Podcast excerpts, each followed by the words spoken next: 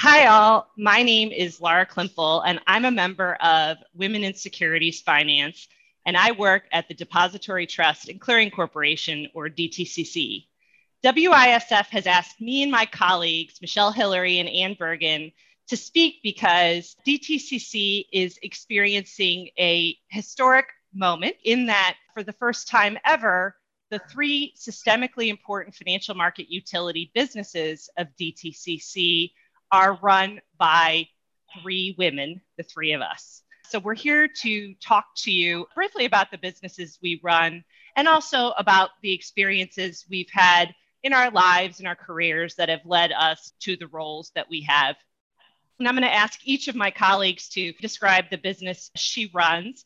But to put a little bit more context around this, between the three of us, we run businesses that process transactions that are worth two plus quadrillion in dollars annually. We are responsible for a significant portion of the infrastructure of the US financial markets and are entrusted with its smooth processing and function. So, no pressure.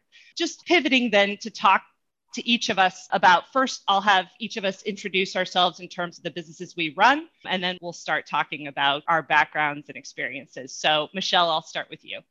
Okay, hello everyone, and thank you so much for having us here today and for listening in today. My name is Michelle Hillery. I'm the general manager for NSCC DTC Equity Clearing business. NSCC clears and settles virtually all of the street side activity within the US, receiving activity in from over 50 different trading venues and DTCC is the U.S. Central Depository. Over Ann? to you, Ann. I'm Ann Bergin. Again, thank you for having us today. I run our NSCC Wealth Management Services, which processes mutual funds, insurance, and alternatives in that business, and the DTC Asset Services business, which includes underwriting, securities processing, and corporate actions processing and Laura Klimpel. I am the general manager of the Fixed Income Clearing Corporation, which is the clearinghouse subsidiary of DTCC that clears and settles transactions in US government securities and US mortgage backed securities through its two divisions. So that's who we are. Let me start off with a question for each of us. And Ann, I'm going to start with you tell me about how did you decide to go into the finance industry? You know, what was the path that led you there? So, interestingly, that was not exactly a decision. When I graduated school, I was kind of looking for a job that wasn't going to be a career at the time. Ended up working in a bank, and I got a call from a headhunter looking for somebody that would come work at Dreyfus Service Corporation, which was a mutual fund company, now actually melded into the Bank of New York. But at the time, it stood on its own. I did not know anything about mutual funds, but it was interesting that at the time, the money fund rates were 20%. So it was really everything was booming. And so I went there and went directly into a training program learned about mutual funds, and then I was selling mutual funds on the phone shortly thereafter. and so that kind of was the beginning of my career, I guess is what you would say. Awesome. Michelle? Yeah, so if you didn't hear or pick this up from my introduction, I grew up in Ireland and I came over here after college. I was fortunate enough to get a green card, but when I was going through college, I would say the Celtic Tiger was probably more like the Celtic Cub, but things were beginning to happen. You could start to see these sort of emerging routes and emerging businesses. And so the idea of studying business in college was very much on theme. It was kind of where we all thought we would end up going. And it certainly was where I ended up going. I had career advice advice coming from all angles saying, go do this, go do this. Anyway, I ended up in New York then after that, and New York plopped me on a trading desk, and that was fun and exciting. But soon after that, I moved into sort of other parts of the business and have been here since. Well, yeah, I mean, my own experience is similar to Anne. I sort of fell into finance. Definitely not a conscious decision. I would say the conscious decision that I made five years out from undergrad was to go to law school. So I knew that I wanted to be a lawyer. And the very typical path when you leave law school is that you go to a law firm. And so in my third year of law school, they send you a little form. You know, my law firm said, okay, pick the practice that you want to try right? You know, to start you off in your legal career. And so you know there was like m&a and litigation and so on and so forth and so i was like i'm going to pick financial products and derivatives because i have no idea what that is right and i thought i'm going to try the hardest most complicated thing I can find first. And then, you know, it's got to be downhill easier from there. And so that was kind of the beginning of my career path. That put me sort of dead center in the middle of Dodd Frank and the financial crisis leading up into Dodd Frank and the regulatory fallout which then led me on a path of moving into positions that brought me into the what I'll call the regulated financial market infrastructure and ultimately to this role. But it's definitely been a meandering path for me. So Laura, I um, got to ask you, do you think it's gotten easier? Did you actually achieve that to begin at the top and go down? yeah, no, but I mean, it was the theory was it was like I was going to do some really esoteric like derivatives type of practice. And then when I went into M&A or lit or whatever you know those are the type of things that law school actually trains you for. I don't know. I mean it's been a long time but at least at the time i didn't know what a derivative was. I had no idea what central clearing was. No clue about any of it. But you know again i thematically took a risk right? Yeah. but has it gotten any easier? No. I don't think so I would agree with that though, that it is a little bit meandering, right? And you go right. job and then the next job comes about. From Dreyfus, I went to a boutique distributor that was a startup and it was really fun. It was really fun. And then we took it public and then we sold it. And so all of those things, what would go through my mind often was these guys have no idea that I have no idea what I'm doing. Right. right. And so I, I, really felt that. And from that, that's kind of some of the advice that I give younger people. Like, if you can do this job without thinking about it, it's the wrong job. So, yeah. you know, I'm not sure that I was that comfortable at the time doing it, but I did it. Yeah, you got to be really okay with being uncomfortable and just trying to figure it out, right? That's come across in all three of us, like whether it was M&A or, or, or, mutual funds or even hopping on a plane and coming to America, you know, you end up taking these big sort of chances on yourself and they worked out for us, right? It's been good. All right. So switching gears, let's talk about now being in business lead roles. What tools, both personally and professionally, have we used to help us to get our arms around these new roles we have and our new teams? So for that one, I'm going to start with Michelle. Yeah, Laura, that's just a great question, isn't it? Because anytime that you end up with a new opportunity, you have to think to yourself, well, what am I doing here? What am I doing with this team? Where do I want the business to grow? How do I want it to develop? And I think when we take on these new roles, in many cases, we've got this idea. But I think for myself, one of the most valuable things that I can do is lean on the people that are already in that business line. So that might be your new team. That team has the history and they know what we can and can't do. Now, you may be able to shed a new lens on that and really find new opportunities within that can't space. And I think that that's one of the great things that happens when you take on a new role. You can bring that external perspective in. But at the same time, you want to listen to your folks and then you want to spend the time really talking to your clients and really understanding the opportunities that exist and how you can shape them based on your own experience, based on your own knowledge, and then listening carefully to others so that they help shape the story as well. But it's really about looking for the new opportunities and how you want to drive the business in new ways. And I just, for me, I think there's many very structured tools that you can use to uncover some of these stories. You know, all of that's built into design thinking type conversations. But at the end of the day, it's the people feeding you the information that's most important because that's really how you get to the quality level of the story. Yeah, I'd agree with that. You know, clearly the people that are in the business, a lot of the people at DTC particularly have been in this business for a very long time. And the detail that they know about how these systems run and what the processes look like is really remarkable. So, from my perspective, certainly dealing with the people, hearing what they have to say, bringing them into the conversation, and engaging with the clients at their level as well is how you really can kind of route out what are the opportunities here for improvement. We are undergoing a very large modernization initiative at DTCC. And so, getting into all of that detail, we have found that the people are just, without them, it would be impossible, if not very difficult. And so I think, you know, depending on the business that you're looking at, what are the opportunities? And some of the other businesses We've had the opportunity to bring out some really exciting new products, taking on the alternatives market, the private markets. But again, it is really about what are your clients looking for? And how are the people, what is the talent and the expertise of your people and, and how you tap into that? Yeah, I mean, I think the only thing that hasn't gotten said, but I think it's an undercurrent of both of your remarks, is really this issue of building trust, right? Mm-hmm. Like when you come in and you take over a new team, a new business, you have a trust building exercise that's crucial, right? To people being able to respect you as a leader. They need to trust you. They need to trust your judgment. They need to trust, you know, your support of them and their paths and their expertise right? And to your point, and same with the client, right? Especially in my areas where I'm, I'm so focused on the development of business, having very solid relationships with clients where you're not just coming to them once in a blue moon when you have a new product to roll out, but having a regular cadence of conversations where you're understanding their businesses, you're understanding their needs, you're looking at areas where you can collaborate and partner to the betterment of both firms, you know, I think is crucial when you're yeah. taking on a new business. Yeah, I think a parallel to that, Laura, is the credit your credibility, right? And, and exactly. That, right. And the respect of both the clients and your team.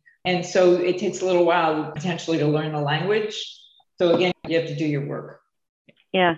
And you have to define internally and externally who your key partners are. So you don't get anything built, done, developed, and out to market unless you have really tight relationships internally. So who are the people that can move the business along or move it in the way that you want to move it? Who are those that can solve the roadblocks for you? I think that's right. part of it as well. How you navigate the firm. Yeah. Right. Exactly. and the clients and their firms, right? exactly. yeah. So, switching gears and talking a little bit about sort of the issue of diversity, women in leadership, can you both talk a little bit about what challenges that you've faced and overcome being female in a leadership position where the environment is still, I think, fair to say, typically male dominated? What do you think in terms of how the industry has changed over the course of your careers in terms of its approach to diversity. Give me your thoughts on those topics, and maybe Anne, if you'd be willing to start. So, I'm older than you guys are. And so, my experience, I think, is probably different than yours a little bit. In the early days, if I look back now, it was not a great spot for women. Mm. Right? It just wasn't. But I never really thought about it as being a woman. You just kind of thought that's the way it is, right? And a lot of the people that I've worked with over many, many years would not be okay today. But at the time, the comments that typically men would make or gestures and things like that, they'd really be in trouble now. So I think the good news is that the environment has changed tremendously. I mean, I think, you know, the fact that I think DTCC has a very healthy diversity plan. I think there are a lot of women in the organization. I don't think anymore of women as diverse candidates for a role, right? We have to really look at are we making opportunities available to the right people? And so we want to make sure that we are seeing a diverse slate. That was just never even a thought going back a lot of years. So I think we've come a long way in a very positive direction. I mean, I'll add on here. I never really had the problem of being shy in the conversation. that's just that's just not nah. me. I, I mean, I'm fortunate enough. I grew up in a family where I had four sisters as well as myself, so five girls and no boys. So we were always like built out to expect that you just do it, right? But I would say, while I had similar experiences to Anne and the, the sort of early days, I think one of the things that you notice or that I've noticed over the years is sort of a, a hesitancy to be the voice in the room. And I think that as an organization, DTCC has invested a lot in our women to help them overcome that in a sense. But I do think that that was a challenge on one level. And I think we have to really continue to be very active in making sure that every voice is represented at the table, whether it's female or anyone else. You know, we all know the stats around why diversity matters, why it helps the, the organizations. And I think as leaders, it's really our responsibility to be very mindful of that and pay attention to that and make sure that we are listening to everybody. And I think it's something that I'm seeing more and more prevalent, regardless of who the leader in the room is you know, when you think about what it's changed, you probably both had this experience as well. There were so many times I was the only at the table. And I'm starting to see, at least from a gender perspective, that that's diminishing quite a bit. And so, you know, we're a great example, right? Three of us here sitting as GMs across DTCC. So I do think, to Anne's point, we've come a long way, but we can't get lazy, right? Because old habits die hard. We got to make sure that we're continuing to push for that level of respect and voice through every conversation. Yeah, I mean, from my perspective, you know, coming up as a female in the industry, I never felt, and I think I was fortunate in where I worked, right? I never felt like the other just because I was the woman, even though I was a lot of cases the only woman at the table. But I think when I really started feeling different was when I became a mother. And I think that mm. is one area where it's not the fact that I have the child, it's the stretching of my time and having to be always, you know, juggling childcare and family responsibilities versus the career. You know, there were stretches of my kids being babies and toddlers where I didn't sleep more than two to three hours a yeah. night. Right. Yep. And for years. and then trying and, to maintain your mental capacity in that and just be sharp yes. and on point. Yeah. Yeah, I remember. And, Right. You were there, Michelle, right? Um, you know, watching me go through this. And, and so I think that's when it can be a lonely, really difficult experience. And the burden based on biology still sits with women. And I should say, DTCC, I think, is a very good place for a working mother and certainly has supported me through being a mother two times but I still think, you know, as an industry, there's more to do to make sure that different lifestyles are respected. It's the quality of the work you produce, not whether or not you can go on the golf outing or the drinks after right. work, right? You know, that that ought not to weigh in favor of someone who just happens to have less family responsibilities. So I still think there's some work to do in the industry as a whole on that. But I would say that's the only place where I've noticed it. And I think we're doing a lot better on that front than we used to. But I still think there's more that can be done to recognize people with varying family situations. To that point, I thought our response during COVID was really considerate, is what I would say, right? And accommodating that, you know, when we didn't know when we would be coming back to the office, that it was recognized that moms would have an additional level of anxiety about when are we coming back, not knowing that, and when do I need childcare. From that perspective, I think, and we continue to be quite flexible in that regard. So I'm hoping that that's easier for you know those for women that are coming up in the ranks. I do think you know kind of overall the maternity and paternity policies are incredibly liberal versus where they were right. Um, ago, right for 30 years yeah. ago. So i think we're making good progress there kind of all around. Yeah. Agreed. Okay so i think we probably only have time for one more question and i'll start with michelle. What advice would you give to others who might be interested in taking on a new role and might be otherwise afraid of the risks and challenges that it might present? Yeah so with respect to the risks and challenges i think it's i've got a pretty concise answer on that one.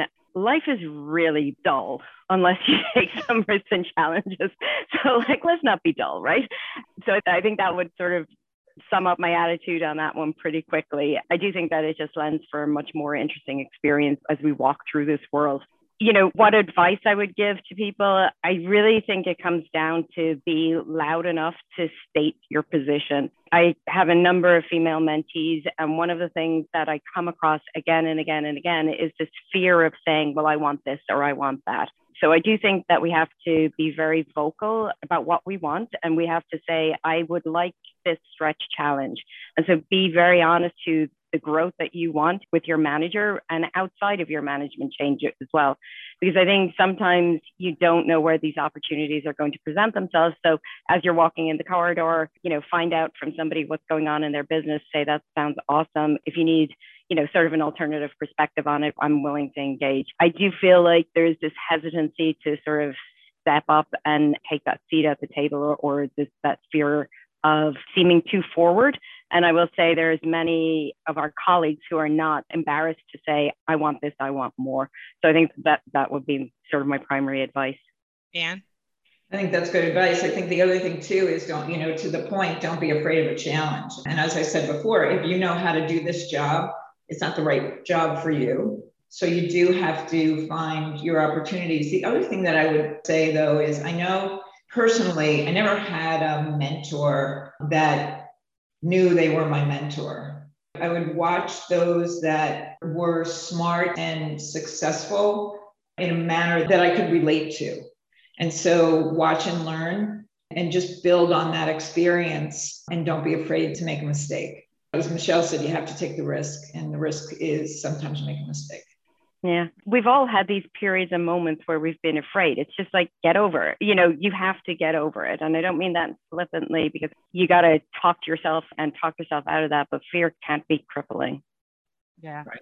And the only thing I would add is that the biggest risks I've ever taken have been my biggest rewards, right? I never regret the risk I take over my life. It's the ones I didn't that I passed up because I was yeah. afraid, you know, whether it be jumping into derivatives legal practice when I had no idea what that was, going from being a lawyer to running a business, or moving to Tampa from New York City. You know, like I've taken some big risks for calculated you know reasons but you know every single one of them i've been very satisfied with the outcome and feel it was ultimately the right decision so i would suggest people take the leap yeah you won't regret it there, there's kind of been this discussion over time on work-life balance and i think work-life balance i think it's getting better from the perspective that people are understanding that it is a balance and it's not 100% your personal objectives and 100% your professional objectives. You have to balance those and understand when you are going to give on either side and if you can balance that out. And i think you both have done that remarkably well.